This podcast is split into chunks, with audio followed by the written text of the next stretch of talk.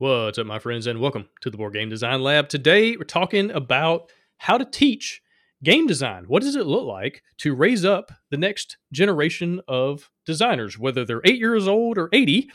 How do we go about what's the process of creating more designers? And honestly, that's been one of my main goals, main missions ever since the Board Game Design Lab got started is how do we bring more people into this amazing hobby to create great games that people love? And in this episode, I'm talking to Jay Cormier, who is a game design teacher. He's one of the most prolific game designers that I've ever met. He's got tons and tons and tons of amazing games on the market, award winning games, games that have done really well in the marketplace. Uh, on, on, crowdfunding campaigns and different things like that. And we're chatting about his experience teaching game design. He has taught at the collegiate level for over a decade, I believe, and you know has taught all sorts of different angles and avenues, and, and taught lots of students over the years about game design. So we talked through the structure of his class and the different things that he focuses on, the different takeaways that someone who's just wanting to, to teach their son or daughter or nephew or niece or family friend or whatever, the different takeaways that you can uh, have from his class and how to structure your own version of it. And we also get into this really cool game design activity project he's been working on for a while. It's on Kickstarter right now, and it's all about learning game design. It's a, a product young people or for not quite as young. It's really a product for gamers, maybe not even necessarily interested in game design, but just a way to kind of open up their eyes, but also for people that want to dive into or teach game design. It gives you just this wonderful structured way to go through a book that step by step teaches you the process of bringing a game to life. We also get into the benefits of teaching and learning game design and a whole lot more. In other news, this episode is sponsored by Launch Tabletop. Are you thinking of making prototypes, demo copies, or short print runs of your game? Well, Launch Tabletop can help. Their print on demand service, Launch Lab, helps you make retail quality board games at all scales, even just one single copy. Go to launchtabletop.com to find out more, and if you use promo code BGDL20, you'll receive 20% off your first order. So if you want to launch your next game project to the stratosphere with retail quality and no minimums, check out Launch Tabletop today. In other news, this episode is sponsored by Crowdfunding Nerds, also known as Next Level Web. This group of crowdfunding specialists has worked on over 100 projects and helped raise nearly $15 million. But the truly amazing part is that most of those campaigns were from first time creators. They charge flat fees and offer simple monthly pay as you go plans, and the record for funding projects on day one is over 90%. I've personally been working with them for years, and they have been instrumental in helping me raise hundreds of thousands of dollars for my own campaigns. Andrew and his team are honest, hardworking, and reliable, and they have been absolutely phenomenal to work with. So if your game is awesome, but your email list is pitiful, visit crowdfundingnerds.com and fill out a contact form today. And now, please help me welcome Jay Cormier.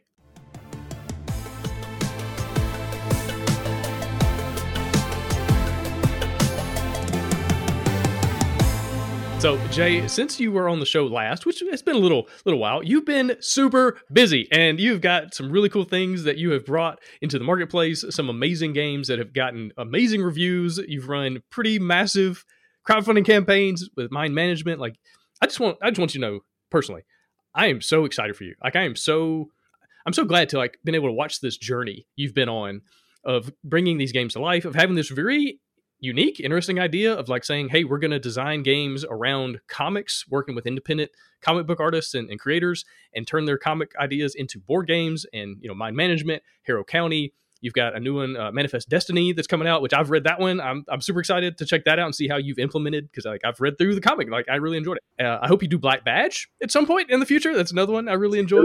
That's a good one. you know, if I could just kind of push you in that direction. But at the same time, you've also got this cool fail faster thing going on. It's all about game design and helping designers create games that people love, which is all, you know, exactly the kind of thing I, I love. And now you've got this really cool product, which is all about how to design games and like guiding people, especially younger people, through the process of game design. And it's not just a, a book with a bunch of text. And it's not just a, you know, here's some graphics. It's like an actual game to learn how to design games called Design Your Destiny. And I'm super excited to hear more about that. And so this this conversation is all about how to teach game design. Like, what does that look like? And so I just wanted to give people reference for who you are. Like, you know what you're doing. You're not just some random guy off the street, you know, that kind of was like, hey, I got an idea. Like, you've been doing this a long time. You've also been teaching for a long time. So Tell me more about that. Let's start there. Tell me about the kind of professional teaching of game design. I think at the college level you've been doing. Tell me about that, and then we'll dive into like actually how to do it. Yeah, I've uh, I have ten or maybe closer to fifteen years of experience in uh, uh, training um, in a in a corporate setting. So I've been uh, facilitating and uh, designing training programs for fifteen years for an international company, and then that's aside from all this, and then teaching uh, at the Vancouver Film School, they have a video game design program, and one of the courses they have to take is board game design, where they learn about game theory and just mechanics of games and all this kind of stuff. And I've been teaching that for about ten years at the Vancouver Film School, and then I even taught for two years at Langara, um, and they both had different uh, structures and, and uh, amount of time dedicated to it. So the VF Vancouver Film School one is a seven week program with three hours of class uh, every week Plus, they do three hours of uh, practical, which is playing games and learning about games so that we have context for talking about all the things that we talk about. First of all, where was this when I was in school? Right? Like, this is these kids these days, they have no idea how good they got it. But tell me, let me ask you this. So, I've talked to quite a few video game creators, people from the video game side of things, and pretty much all of them have said understanding board game design has greatly helped them create video games. Why is that? What is it about the physical space that helps them in the digital space? Yeah, I'm, and I'm so thankful that VFS agrees with that concept and that they they also believe that uh, understanding uh, the the core concepts of what makes games work and what makes them fun is true whether in board game or in video games. Just even understanding yeah i know you might not be making a video game that has worker placement or that has deck building. You might but you, the concepts of, of, player agency and giving players decisions and where uh, um, feedback loops fit in or the, the role uncertainty plays in various roles all this stuff adds to your your tool belt as a designer whether you're a board game or video game designer yeah, that makes a lot of sense. Although with deck building, honestly, I think I prefer the digital version that I don't have to shuffle and like figure all the cards. like it's just click a button. Oh, okay, we're playing. So uh, it's been cool to see how many mechanisms have crossed over into the digital space. You know, games like Gloomhaven are now digital and they're really fun because like my brain doesn't have to keep track of all the numbers and stats and data on the and you don't have to set it all up and tear it all down yeah exactly exactly and so i see a lot of interesting crossover and then i'm also seeing video games inspire board games. And I'm seeing designers kind of go, "Ooh, that's a cool idea. Let's turn that into a physical mechanism in some way and implement it." When I say we, I mean Sen. Sen and I have designed a lot of games together. Uh, we were asked to make a, a board game off of uh, My Singing Monsters, and I was just at PAX West, PAX West on the weekend last weekend, and they uh, they had the physical board games there, which I hadn't seen yet, so that was very exciting. Uh, that's an app if you haven't seen that. Uh, My Singing Monsters, a video game app. Yeah, so it's cool to see kind of the blurring of the lines between the digital and the physical. And then also you have companies like Lucky Duck and others that are like literally coming out with board games that are 70% video games or 70% apps, you know, and then it's this interesting time to be a designer. And I know there's also a lot of pushback. People like, don't you bring that app stuff into my table? Cool. The great thing is the hobby is getting bigger and bigger and bigger. More people are coming in. There's more views and ideas, and, and there's more players. And part of that also means there's more potential game designers. And so let's talk about what does it look like to teach game design? Whether it's to your your child like maybe you're a parent and you've got some kids that are kind of interested especially if they're seeing you you know do your little arts and crafts projects. They're watching you cut out cards and write down ideas and roll dice and they're like oh i want to try that because that's definitely been my experience. Or if you've just got you know uh, people in your family your you know nieces nephews whatever or maybe you're a teacher. I used to teach some game design stuff with uh, my English class, I would have people come in. We just chat chat about stuff and make little you know prototypes that never went anywhere, but it was just fun. It was a fun process. Um, so let's let's talk about that. Tell me kind of the overall structure of your class, which this is you know for twenty ish year olds. So it's going to be a little bit different if you're talking about an eight year old or something like that. But tell me just kind of the overall structure of your class, and then we'll dive into like the more specifics of each lesson or week or whatever. Uh, yeah, for the 20 year olds, something obviously very different than teaching like eight year olds or whatever. So for the 20 plus year olds, uh, um, post secondary uh, students, you know, they they're a lot of the time, and it's it's changing, but I've been doing this for 10 years, so it's definitely changing. But for the, a lot of times, when I the very first thing I always ask them is, "Tell me your favorite board game," and we and introduce yourself. So that's how I get to know everybody, and I get to know the kind of kind of uh, level of experience and knowledge they have in this industry. And while some people will say things like Catan or uh, Gloomhaven or what have you, um, most of them are saying things like Clue and Monopoly and uh, the games they played as kids. And there's nothing wrong with that. That's where you grew up with. That's where you have all your memories of playing with your family, and that's wonderful. Um, but the the games coming out now are offering a, a whole bunch of different types of experiences, and they're just not aware of it. And so uh, the first thing I do is is they have a, usually have a practical session first, and they play games first, and they play we'll play Sushi Go, and we'll play Resistance, and everybody plays it, and we have so we have multiple copies of it, and they all play, so they understand something as simple as card drafting, which most of them have an experience, or they might have if they played Magic, and a lot of a lot of them have played Magic or Pokemon stuff, but not as part of a game. They play that as part of drafting your cards for your deck. So that really turns a lot of light bulbs of like, what is this? This is like, and it's such an easy game to understand. And then Resistance, even though there's a hurdle for understanding how to play the game for, for newbies of like, what am I doing? Why am I, should I do this?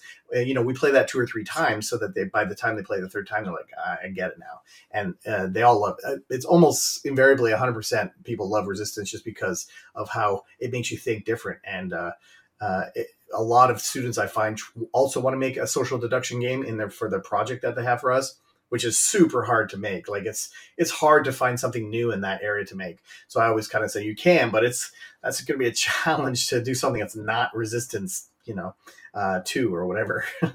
so we start with, uh, and then when we get to class, we just start with basic stuff like I go through things like game classification, and, and I even I even start this by saying uh, it, it, it doesn't matter. Like there's things called, you know, uh, we used to call it a Eurogame and Ameritrash, and we try to avoid Ameritrash. It sounds it sounds like it's a negative thing or something, and it's not. It's just a different. So we call it. Uh, I think we still call them Euro games and and conflict based games because that's generally what the. So the, the American style games are conflict based. That's um that's pretty accurate, honestly. Sadly. Yeah. yeah. Uh, and then party games and social all these kind of and and we say that what's great now is that so many of these games are bleeding into two or three of categories that it's hard to classify and that's great. So it's because some people would ask well how what is this classified? What is this classified? I'm like it doesn't matter. It's but it's still a good understand uh, to, to where we came from as far as wh- where the games are and where you can push your boundaries and where you can explore. So we go through that. We go through mechanics and themes, and we go. Th- then we start going through all the different mm, tools that you need as a designer, and uh, it's all leading up to a project where they have to design a final board game at, at, by the end of the seven weeks. So they only have seven weeks to design. So first assignment is like brainstorm ten board game ideas. Each of them has to have a mechanic and a theme. And so we've taught that in first class. So they, they have to have 10 different ideas. And then I pick which one I want them to make. So out of that 10, they don't have choice that I picked which one they, they make because I always want to pick one that is something I've never seen before. I'm like, well, this looks fun and that, that looks unique and different and that's great. Or and it's also achievable. Sometimes they're the scope creep gets so big that they want these grandiose ideas. I'm like, yeah, that's gonna you only seven weeks, but you don't have enough time. And then their second assignment is they have to try to create a, a paper document outlining what they think their game is going to be like with some criteria. And invariably, it always isn't exactly like that by the end, of course. Um, and then we go through different ways to prototype and play test as we're learning different tools like feedback loops and uh, uncertainty and the role that plays. And um, then, yeah, then by the end, and and then we spend more time actually um, instead of playing new games, we start play testing their games through through their practical sessions, and then they have a final presentation at the end. Very cool. And people pay you to do this? yeah, I know, right? That's awesome, dude. All right, so let's dive into some of these these things. I was writing some notes down. I've got some ideas for for something because one thing you mentioned was a lot of times new designers they have a tendency to make kind of the same game that they've already played or that they already like, but it's like a slightly different version, you know, and so it ends up becoming it's Catan but with combat or something like that, right?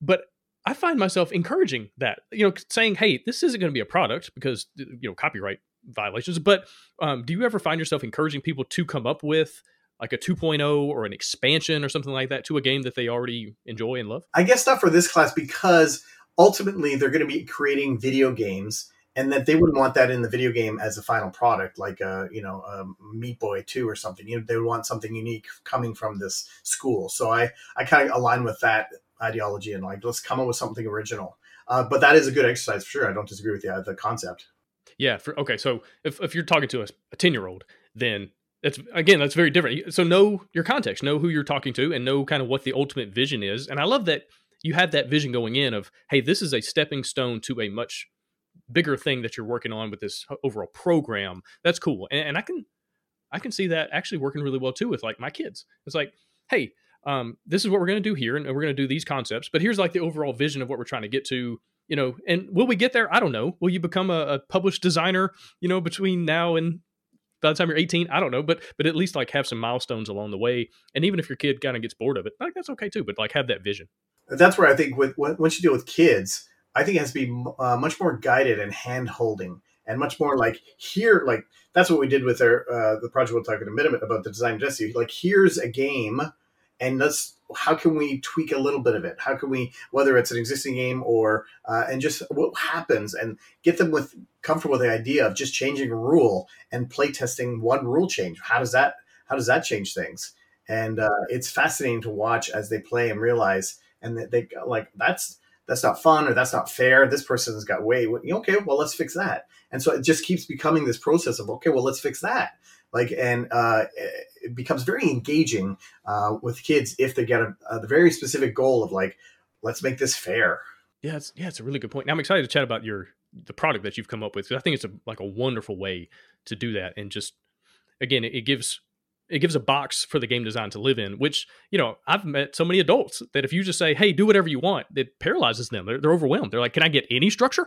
And so yeah especially with kids. Another thing you mentioned was scope creep I don't know that I've ever chatted with a new designer that wanted to make a nine card game or an 18. Like all of them want to make Twilight Imperium fifth edition or something like that, right? They always want to come up with this massive thing.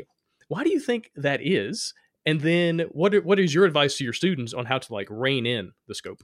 Yeah, I, I think it is because thematically it's just so rich and they want to feel like, oh, I have all this control, and there's so many things, and then there's these planets, and then you have you can go to different ones, and then there's pirates who come, and like it feels thematically exciting to have this big, you know, thing, and then say, well, what if we just made it about you, and you're at a dog pound, and you have, you know, to adopt some dogs, and which ones do you adopt? And it's like, well, that's doesn't seem like there's any decisions. Um, uh, and and so what I do is I, I pretty much have uh, two rules that that pretty much rein them in. The game must be playable in an hour, like rules aside, must be played within an hour, and uh, you can't have more than ten components in your game. And that component meaning um, a type of thing, like a deck of cards is one component. But if you have three decks of cards, that's three components. And so that sometimes they kind of complain, can we have three more? And I'm like, no, this is for your benefit like brainstorm your way you know these constraints will give you creativity and and make you solve it. And you will be thanking me because otherwise it's just i didn't do this early on my first couple years when i was teaching they could do whatever they wanted. And we got crazy scope creep products where they couldn't finish them and they were unfinished. And it was like okay we got to do something about this. This isn't good. And so that's what the, came up with that.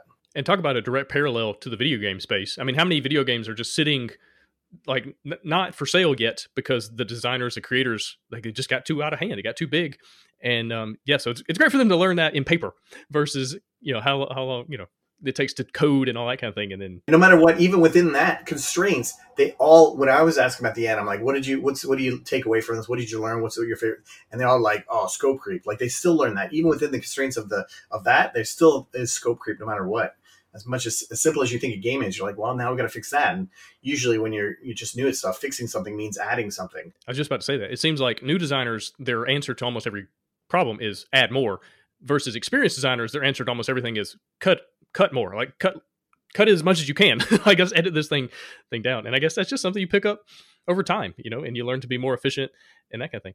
Uh, so then okay then there's planning. Tell me about tell me about the planning. Are, they coming are they coming up with a document and they kind of write everything out and they've got bullet points and a mission statement all kind of thing? Like what does that planning look like? Yeah uh, it's like a, a, game design document we call it. And uh, you know they tell us the mechanic and the theme. I say uh, list all of the decisions that you think a player sh- will be making in the game. And I just say, think of your think of it a, a structure of a turn and what kind of I don't want a rule book. I just but what are the different decisions they have? Oh, which unit to place, where to place it, uh, how much uh, to spend on this, how many cards, to, like list all the decisions you have. Um, and then because we had learned uh, uncertainty earlier in the day, um, uh, we say, how does uncertainty play a role in your game? Where is the uncertainty in your game? And uh, we had learned earlier that uncertainty. You need a certain amount of uncertainty in the game. There has to be uncertainty, otherwise it's it's it's it's exact, and you know everything. It's too, you, uh, and I don't mean like chess. You even chess has uncertainty because you have the your opponent's uncertainty of what they're going to do, and so everything needs uncertainty. Um, and so where is it in your game? And they have to explain that. And uh, it's yeah, it's only like two pages long, so it's not a huge thing. And it feels like there's something else that's missing from there. Uh, but but that's that's the general kind of pitch of it. And, and, it's funny. I always tell them to look at it afterwards once they finish their game to see how much that's that's changed, which is totally great and fine. Yeah, absolutely. It's but at least they have an idea of where they're going, right? If yeah, you don't have some sort of map, they got to start making it, get there. Yeah, by um, uh, it's it's pretty fast paced because uh, by uh, so week one they have the assignment, and then week two they've handed it in, and then so I can't assign their next assignment till week three, and then week uh, um, and then so on week two I think we do a rules assignment where they do a rule book for some very very very simple game, um, and then uh, week four uh, I can't remember doing, but week five, their alpha is due. Like they have to bring an alpha on week four, on week five, and so it's it's pretty fast paced from. Uh, um, and they don't have tons of in, time in class to do uh, make their alpha, so they have to do that in uh, projects uh, outside of class. Yeah, so this is a very sped up process, but I like that though. Uh, to your to your whole you know company fail faster. You know like get this thing to the table get it out there and let's let's tweak it let's play test it and, and figure it out. And i like that you're really focusing on that in uncertainty because i think that's something that gets missed a lot of times is we, we don't talk about it enough. And i had a great conversation with james ernest recently and he talked about how important surprise is in a game right? And as a designer you're creating these surprise moments that are also they're not like out of nowhere. It's not like oh i didn't know that was possible and now i lose the game. Like no that's not fun. But these these you know the box of here are the possibilities. Or here are the things that are certain here are the things that are uncertain and then the surprise that can come out of that. So i love that you're focusing on that. Is that like a new concept for a lot of these kids like something for them to that they hadn't really thought about? It is well when you break it down because i break it down into the four buckets you have uncertainty that comes from randomness and that and then we even talk about we talk about we call it input or output randomness of where the where the randomness comes in relation to the decision you make so input randomness uh, happens when you uh, uh, get the randomness first, the chaos, the randomness first, and then you make a decision. That's input randomness. Whereas if the uh, decision happens first, like I'm going to attack Australia, then you have uh, a rolling of dice randomness and chaos, and you see what happens. You see if that happens or not.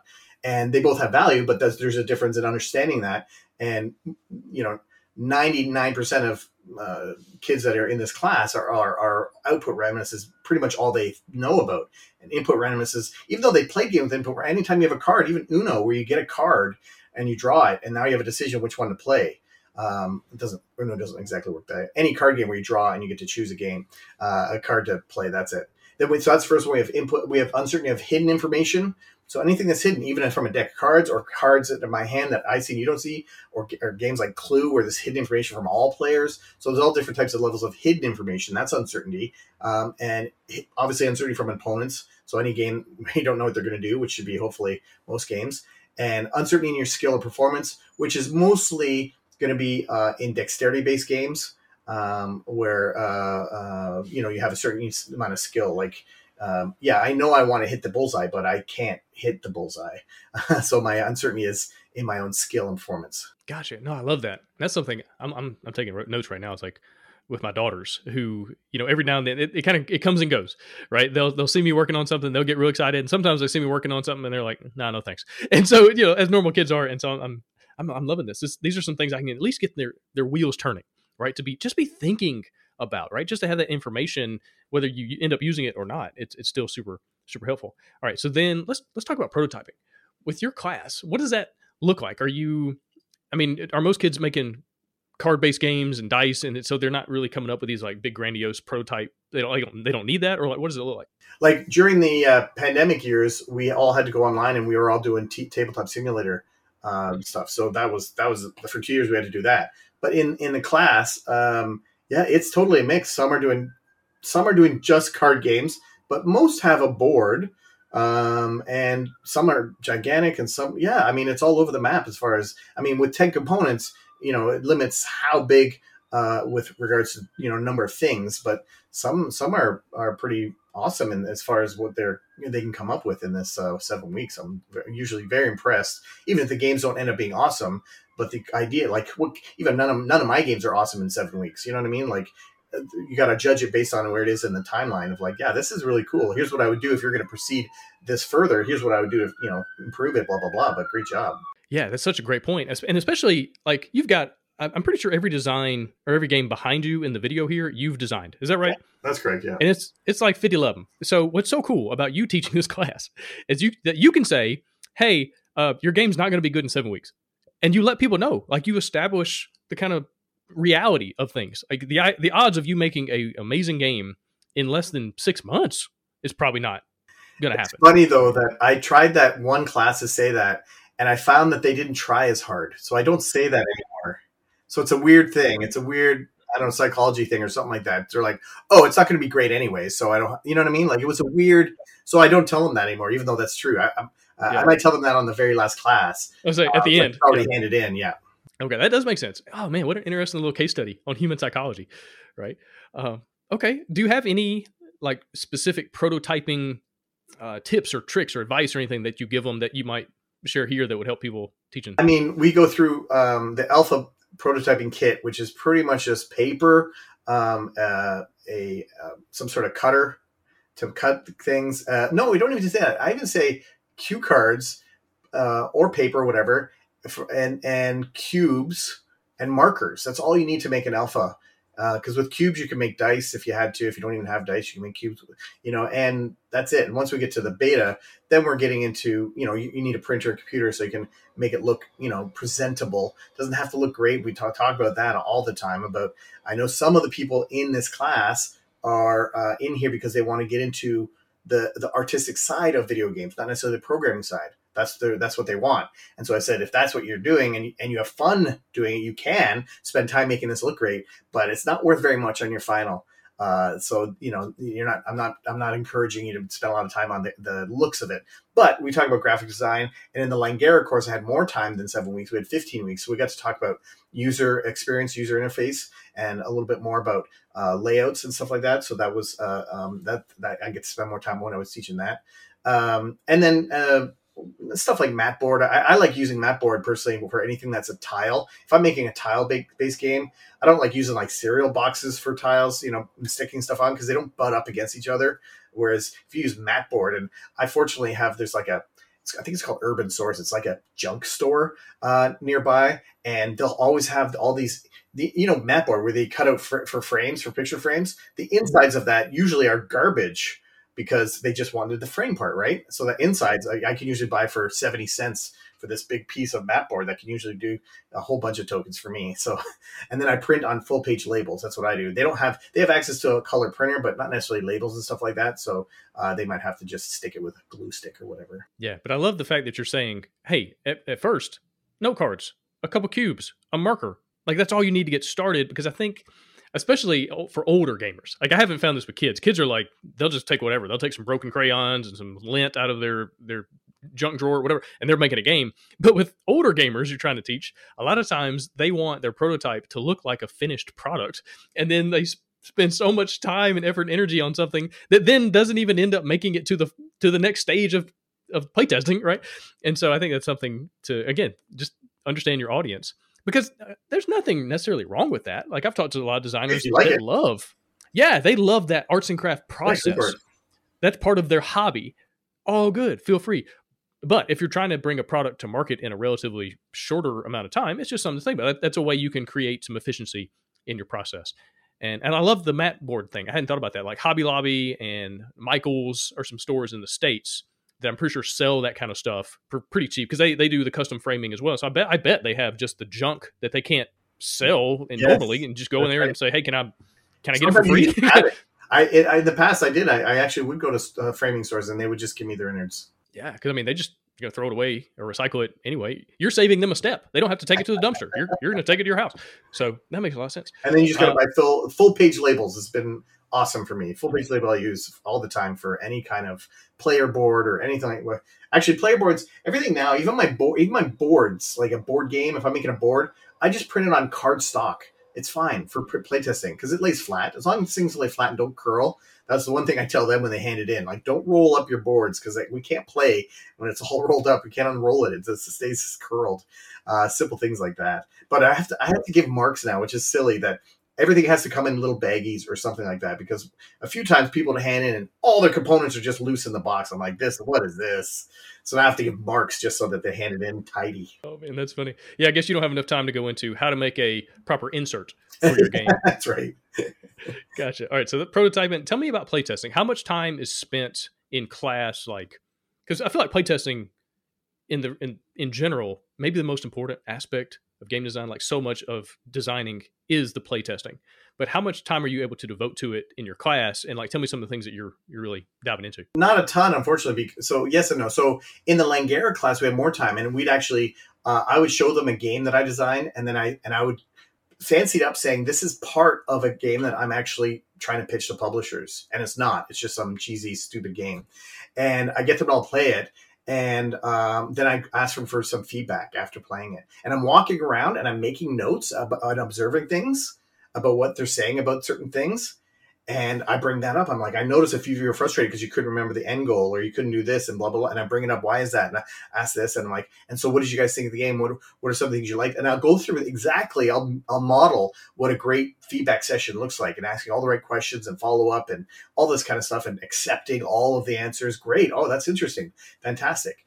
And then um, we'll then um, uh, play test uh, I can't remember how I did it because it was this was a while ago now when I did it with the other college. But I think I don't think they had their own game, but it was yeah, it was their own game, but it was like a, a twist on the game War. They had to come up with their own version of War and add something to it. So just like add a decision to it or something like that. And that, that was what they had to write the rule book on was that. So so they already had a game. So then they had to play test that game with some people and get feedback on it as if this was going to be a published game.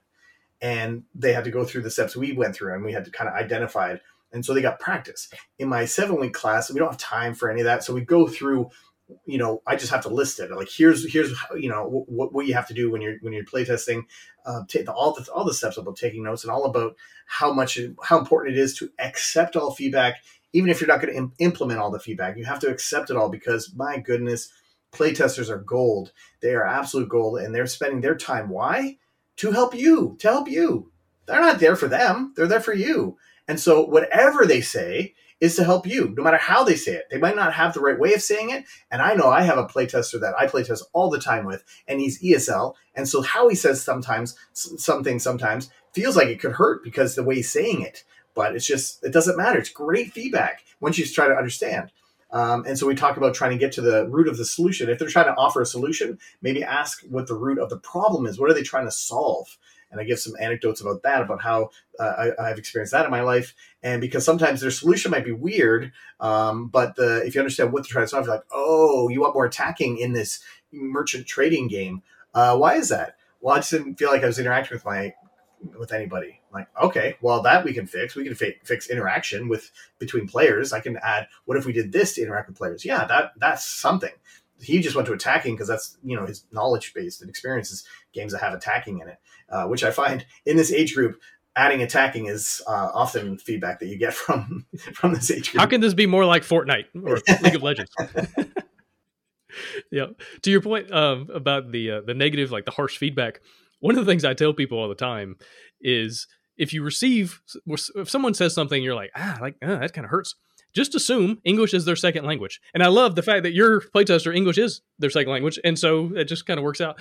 Because I, I know when I was speaking Spanish down in Honduras, I only knew how to say things one way. There was no nuance. I didn't know synonyms to words. I knew one word to say about whatever it was, and so I'm sure I offended people un- without meaning to all the time. But you know, it is what it is. So that, that's super helpful. Uh, well, cool, man. All right. So do you also get into the productization of a game and like what it looks like to actually create a product and not just a game. Do you get to dive into that? Not no, because uh, uh, in the Langara one we do a little, we did a little bit, but in this one we don't because it's not really um, the, the the the purpose of this entire program because they're not going to be making a board game and trying to sell it and pitch it, all that kind of stuff. So um, with my online game design program, I am going to be getting into that uh, as a as a course eventually when I when I have time to uh, create that program. Yeah, and that, that makes sense. Why you wouldn't want it's not in the scope of the of the class. That that makes sense. Um, but it is something I found with my own kids that I do talk to them about because I one thing I really want them to to have a knowledge of that I didn't was anything to do with business, anything to do with making products or marketing, because like I, I came out of high school and really out of college with no clue about this stuff, mainly because the people like my parents, they didn't know anything. They were factory workers. like they knew how to get up early and work hard and come home tired. Like that's what they did, right? But when it came to like entrepreneurship or accounting or marketing or any of the business stuff, they didn't have any idea. And so I had to learn it all on the fly, you know, working with other people, finding mentors, watching YouTube videos, reading books. And so one thing I've really tried to do with my own kids is is to stop and say, let me let me not just tell you what I'm doing, let me tell you why. Let me tell you why the box is this way. Let me tell you why the art style is this way. Let's talk about why the insert is like this to make the the uh, user experience, the customer experience better. And it's been a lot of fun and hopefully they'll they'll remember some of it as they go, but I guess the deeper thing is I'm just wanting them to just to be intentional, to think, oh, there's more to this than just creating a thing. Like, yeah, if this is going to be a product, there's a million other things to think about, and they're just as fun. It's just as many cool problems to solve as as figuring out the mechanisms, but it's a whole nother angle. But also to get them to think, I could I could be my own boss. I could start my own business and have that confidence because I didn't have that until I was probably in my mid 20s. You know, if I can get them as teenagers to already be thinking entrepreneurially, already be thinking, you know, how do I do my own thing, set my own hours, or do it and go, I don't like this. I like working for other people. I like a, a steady paycheck every two weeks. That's fine too. But at least to have that information yeah. has been. And how, how old are your kids for context? Yeah. So my oldest is one of them just had a birthday. I'm so bad with, with ages. One of them just turned 12. That's it. The other one's 14. And then I've got two young ones that are four and two. So I've got this like big spread. Basically, I've got two kids that I'm doing my best with, and then um, it's like playtesting. And then like when the other two get that old, I'm like, okay, well, this is how we screwed up last time. Let's do this better this time. But um, anyway, and so yeah, they're getting into that teenage years, and they're you know one, both of them are very creative. One of them is more math. One of them is more art. And so it's this interesting. They're very, and you know this. You have kids. Like it's amazing how children with the same DNA as as their you know parents are totally different you know, are just wildly different children. And so it's been fun to kind of approach game design and teaching these things from different angles. Where one of them is much more, what are the numbers? What's what's the math? What's the mechanism? And the other one is like, let's make pretty pictures and let's That's you know. Awesome. That would be a great uh, tag team to make a game. That's the two sides right there. Yeah, exactly, exactly. And so, and one of them is very much more uh, business oriented. She understands. She can understand those concepts. And the other one is not. it's just not. It's not her her wheelhouse. And so yeah, hopefully they'll they'll be able to, you know, at the very least, be able to call each other up and say, "Hey, I'm dealing with this." And it's not my expertise, but I know your brain works in this different way. And to just have that, you know, because I'm an only child. My brother uh, unfortunately passed away, and so like I, I didn't ever, I don't have anybody uh, as far as like that direct sibling uh, relationship. And so doing everything I can to kind of build it up. And that's another good thing about game design I can I can have these moments with both of them where they're both seeing things from different angles, but we're all we're all speaking the same language and we're all working on something. And it's again, it's a family thing. Like, it kind of brings you together um, to create something meaningful and something also like that is is real. So often in parenting, it feels like what's the fruit of this labor because you can't see it you know you might see it 10 years from now you might never see it you might pass away before your kids like really come into the fruition of everything you've done but when you're creating something together you go through this process. It's like building a house. There was nothing, there was a piece of land, and then however many months later, there is a thing people can live in. Well, the game's the same thing. We had an empty table, and then we throw some note cards on it and some dice and whatever, and we put some art and some files we found online, whatever. And at the end of this thing, we have a, a, a tangible thing we can play and have fun with and work on. So I found that to be really cool too. And I guess that maybe that's another thing. Let's talk about that. These these young people you're working with, digital is one thing. But that physical, tangible, I can pick up the cards and hold them in my hands and I can shuffle them and I can roll the dice. Do you have any interesting stories or anecdotes where people are kind of like really gravitating towards that physical medium like they're enjoying that maybe even more so than the digital stuff i think it's just uh, at the very least it's because the barrier is so low to enter uh, with board game design that um, you just you know i don't know you just need to be creative that's that's the entire you know uh, skill set that you need to at least start. I'm not saying to be good at it, but to be, to start, as opposed to video games of any kind. Like there's so much you have to know, and that and that's why the very one of the very first course they take is my course on board game design because we can do it. We, you know what? We by the end of this course, like you guys are game designers now. You made a game, like you're game designers, and now let's go uh, continue on your journey, and now you're going to become video game designers as well. Um, yeah. So I think no special software, no special coding you had to learn. Yeah. So I think there's uh, there's that aspect. Um, um, and what the thing that pleases me the most is when uh, I connect with uh, students when they're finishing their their entire year at Vancouver Film School, and it's an intensive year. Um, and uh, from what I hear, it's one of the highest rated video game design programs uh, in North America or the world. I'm not sure, uh, but anyways, uh, the thing that pleases me the most is when I see their final product and they chose to make a board game video game, like a video game that's that has you know like it could be a board game. I'm like, well, that's oh, that's great. That's really cool. That's their subtle way of saying, Jay, you're my favorite teacher. Here's, or here's actually the best thing that ever happened was one student was so inspired and motivated by my class. He actually, uh, I think he's, I think he still graduated or whatever from the program, but he went on to work for a board game company. Like he wanted to do more, board, and so he now works for a board game company in Europe. And it's like that. He's just, yeah, that's his. He, he's so excited about board games and the life that, uh, not the necessarily life, but just the living around board. Like so many gets you know that feeling you had when you first experienced these kind of modern board games and you're like what is this world like what is going on these are awesome like this is it's just such an exciting feeling if you're that kind of person and you just go out and gobble up and buy a whole bunch of board games because everything's awesome that, that's that's just such a great feeling yeah man that's awesome uh, it also has given me the idea like i've met so many young people when i was teaching or just in general just you know church youth group things like that. And you say, hey, what do you want to do when you grow up? You know, the natural question. And a lot of them say, oh, I want to make video games. Well, you know, my response should probably be, well, have you designed a board game? Because like, if they're if they're 13, odds are they're not diving into Unity or like uh, Unreal Engine or like whatever these things that you're going to have to figure out. But they probably have no cards and some dice at home, you know. And so, encouraging young people, even if they do want to get into the digital, to start in to start in the physical and like what does that look like and how can I support that right and um no that's that's cool that's giving me some ideas because I've I can't tell you how many young people I've met who, who love Fortnite they love League of Legends they love these video games that they're diving into and they're like oh I want to make that kind of the same thing you were just talking about like you discover something that opens up a passion in you you're like oh I want to be part of this in some way I I want to create this and then encouraging them down that road through the physical medium first to say, yeah. well, here's a way you can get your feet wet and start understanding mechanisms and right now. It's right now. Exactly. Exactly. You don't have to wait. You don't have to spend six months doing some online course to learn X, Y, or Z. It's like, do you have a pen and a, and a piece of paper? and all of a sudden we can start making something. You know, and that's something going back to your uh, Fail Faster game design course. If I recall correctly, you you help people first design a roll and write. Is that right? Yeah, that's that's yeah. So uh, it's we call it the intro to game design. So it's not like here's everything you need to know about game design.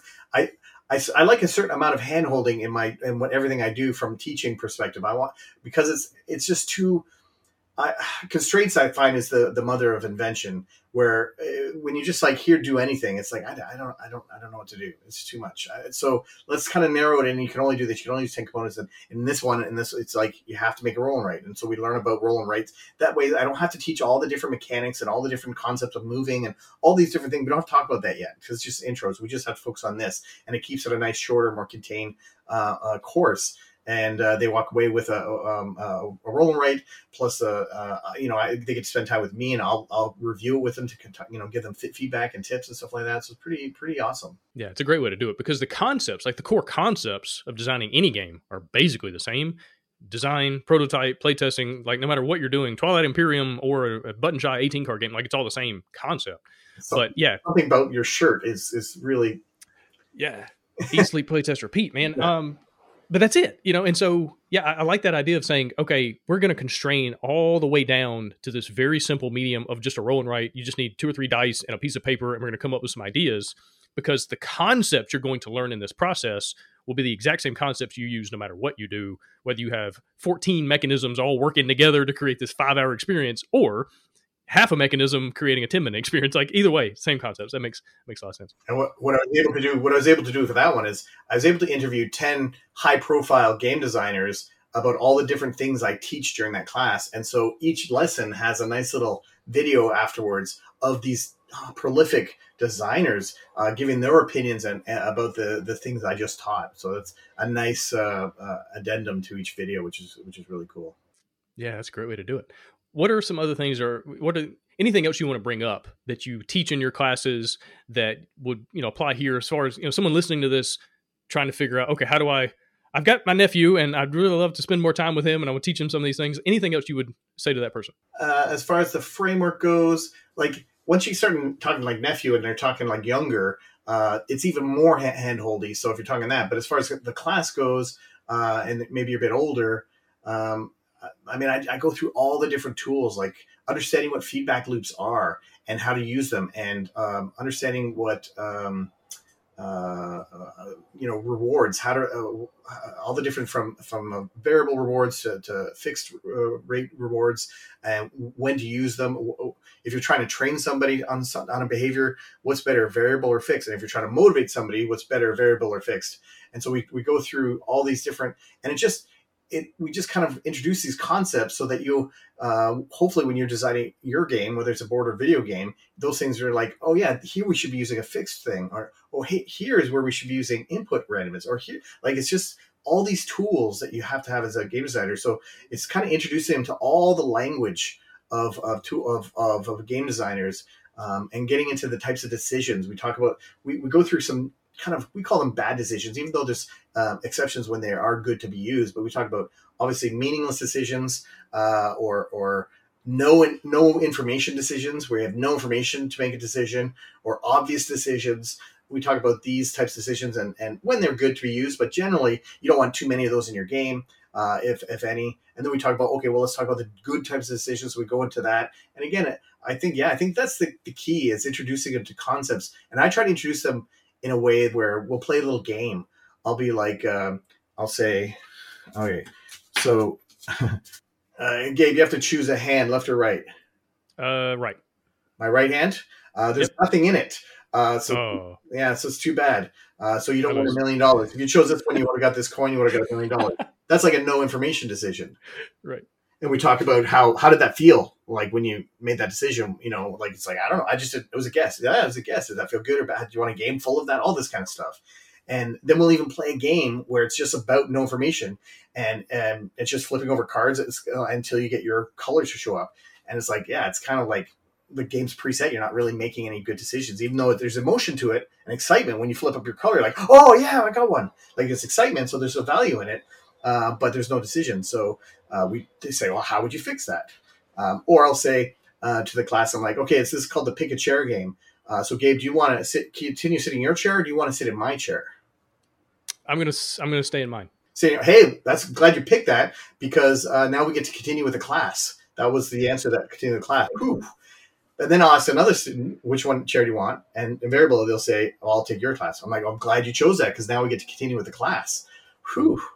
And so it's kind of like one of the Telltale games, if you ever played those, where the first time you played, it felt like you had a decision and it had an impact. And then you wait, wait a second, that decision actually didn't have any impact at all. it was meaningless. So that's we go through these exercises and we try, and it just kind of opens your eyes to the, all these different things. And I, I'm a very hands-on activity, interactive way of teaching things. So that's how we do it. Yeah, but I love that because it seems like it'd be a lot more memorable than just having a slide on a screen. It's like, no, no, we're going to actively do this and create that emotion. We're going to create the emotion in you, which you know is hopefully going to help you learn it and, and, remember it. That makes a lot of sense, especially with kids. I think that that works maybe even more so with a young person. Yeah, and, really, yeah. Yeah, getting that feel bad moment of like, was this fun? Yeah. No. Okay. Well, what do we what did we learn? Play this really simple dice rolling game, and you have to assign numbers, and you push your luck. Do you want to keep going, yes or no? And then you count up how many you did, and the next person rolls. And it's a very simple game. We play it once, and it's there's no there's no value in playing it. But then I say, what if we said the person who has the high score at the end of every round, they get this little trophy, and they can use it to plus or minus one to their die roll once per uh, per round. And so then how to play it again, but think about how that changes how you play. How does that motivate you differently? And it, it's it, um, so that's a positive feedback loop where the rich get richer. And then we play it again a third time and say now the loser, the person with the lowest score, gets this trophy. And at the end, like which one did you prefer? and there's no right answer because some people love the, the, the the pressure of wanting to be first and getting the trophy and having that positive feedback loop. There's a, in such a short game that you wouldn't want that in a very long game, but in a very short game, that was a fun experience. But uh, they understand that way. They understand this whole catch up mechan- mechanism and what a negative feedback loop actually does. This is awesome. Let's switch gears and talk about this really cool game design product that you have, which is like a book and a game and it's like all these things in one. So first of all tell people hey there it is. It looks good for anybody watching on youtube.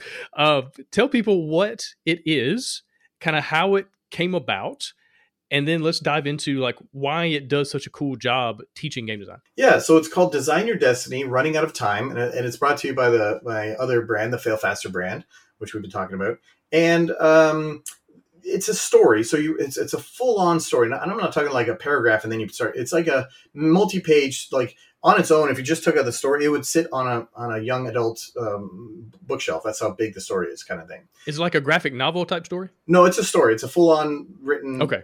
text based text based story. And then every chapter there'll be a nice full page image uh, by alan orr who's got this really wacky art if you've seen the art for this thing which is wonderful and um, every couple chapters, you flip the page, and there's a game that you play right in the book. And so you, eh, the the box will come with components that you can use to play these games. And they start off very straightforward and simple. So so simple that the first one is is effectively a, a snakes and ladders type, you know, clone or what have you, where you roll a die, you move. There's a few other things. It's asymmetric, so it's a little bit more complex than uh, snakes and ladders because one player is trying to catch the other player because that's what's happening in the story. And so you're playing as the character in the story, running away from this guard. And um, uh, at the end of it, you turn the page, and all of a sudden there's a hey, there's like not a book and not a game, and it's like, hey, that game was broken in some way. What what the heck? What, what was wrong with this game? Did you uh, list all the decisions you made during this game? And there's a spot for them to list all the decisions. And then below that, it's funny when I've taught this out to other kids because I've done this for homeschool kids and uh, they start saying how many decisions you made? And they're like oh lots. That's how the first mm-hmm. answer lots of decisions. Okay and i keep asking like what were decisions? Like how, how many or what were, what were they? And eventually one kid usually eventually was like uh, there, were, there were no decisions. I'm like yeah that's right. You made zero decisions in this entire game. And that really comes as a shock to some kids where they're like because that that that implies that's not right if you made no decisions and we and the, the, book walks you through this. It's like like would it be more fun if you had decisions, and what kind of decision could we make? And we actually talk about some of these bad types of decisions, like obvious and meaningless and no information decisions, and to say, well, let's try to make some decisions, and that's the goal. You're given these tasks. How can we add a decision? And it isn't just like go. How do you add a decision? Go. It's like let's look at the things we can change and we list all the things we could change what the dice does when you roll it we could change the number of dice you roll we could change uh, the stuff on the on the board. Like you actually go back one space. Like you write stuff on the board if we wanted to.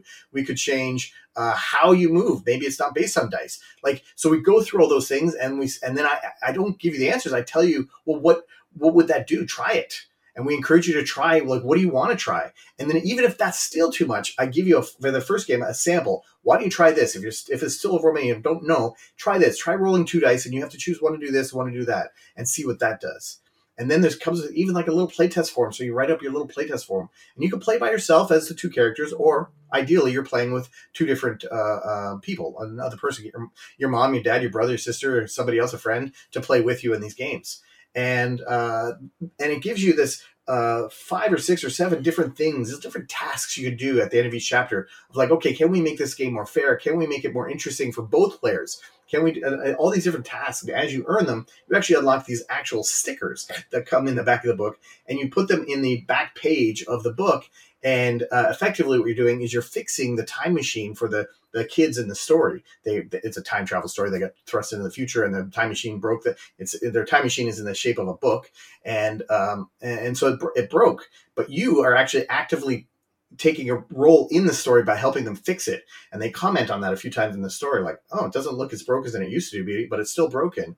And so you're actively fixing the book for them, and once you fix the entire thing, all 25 stickers, that's you unlock the last chapter. It'll be sealed and you have to uh, uh, unlock it. So I've already seen some influencers who've talked about this already. You'll see this on the Kickstarter campaign in their videos about how how the, just this gamification of the stickers really motivated some of the kids to be like, I I need to earn more stickers because I want to unlock that last chapter, even though it's just sealed and you can open it if you wanted to. But that you know that uh, uh, pride in, in, in earning it is awesome and just a, a, wonderful thing. So that's that's kind of it in a nutshell. We designed this uh, with I designed it with Blaze Sewell. He actually came to me with a high a high level concept of just a book that had um, uh, games in it and just a general concept like that. And I, I wanted to, I said, well, it doesn't fit with off the page games, my other company, because that's a comic. We base all our games on comic books and like Fail Faster is about game design. So if we could do that, but then add game design teaching to it. So it was kind of an idea of his. And then I married, I pushed my game design teachings into it. And we're like, yeah, that sounds cool actually. And so we've been working on it for about a year and a half now, and now it's uh, now it's out. It's on Kickstarter, we're, we're excited to see what people think of it. So far, the reaction to the concept has been like, "That's cool, that's neat," and uh, any parent that's tried it so far has been pretty pretty excited and happy about it. Yeah, that's awesome. It sounds like such a cool way to not only teach game design, but also just connect and have fun with your kids. You know, like all, all these things intersecting at the same time. And and to your point, kids love stickers. I don't know what it is. It's a weird psychological thing. I, I want to see like a, a, study on like what is it about stickers that draws children towards them. I don't know. My kids are the same way. They have thousands. They just have stickers just everywhere, and they just love these things. And so I can see how that's a nice uh, a nice carrot on the end of that stick to get you know a kid to finish the thing. How long does the the whole game kit? I don't, yeah. What do you what do you call this thing? How long? Is, well, what do you call it? And what, how long does it take to finish? It's a good question. I I've, i struggle with what to call it when I say game box product thing. Like it's a boxed product. Yeah, it's like an activity. It's an activity box, I guess. It's a, a book and box in, all in one. Um, and it it's hard to say how, how long it takes because some kids will spend a lot longer on one game because they're really jiving with it and they want to try it again and they want to try it again and tweak this and see how that fits. So it could, you know, uh, uh, you could last like a week of, of, of playing this this this whole thing or, or, longer depending on how you know how much time per day you want to spend with it. Um, but one of the cool things that we're doing with this is we're actually it's coming with an educator version as well. So the educator version is not going to have the uh, text boxes in the book at all.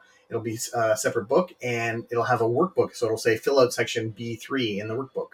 And you go to B3 and you can then still interact with the book, but on a separate PDF workbook that you download so that this is reusable in a school or a library or camp or club or whatnot.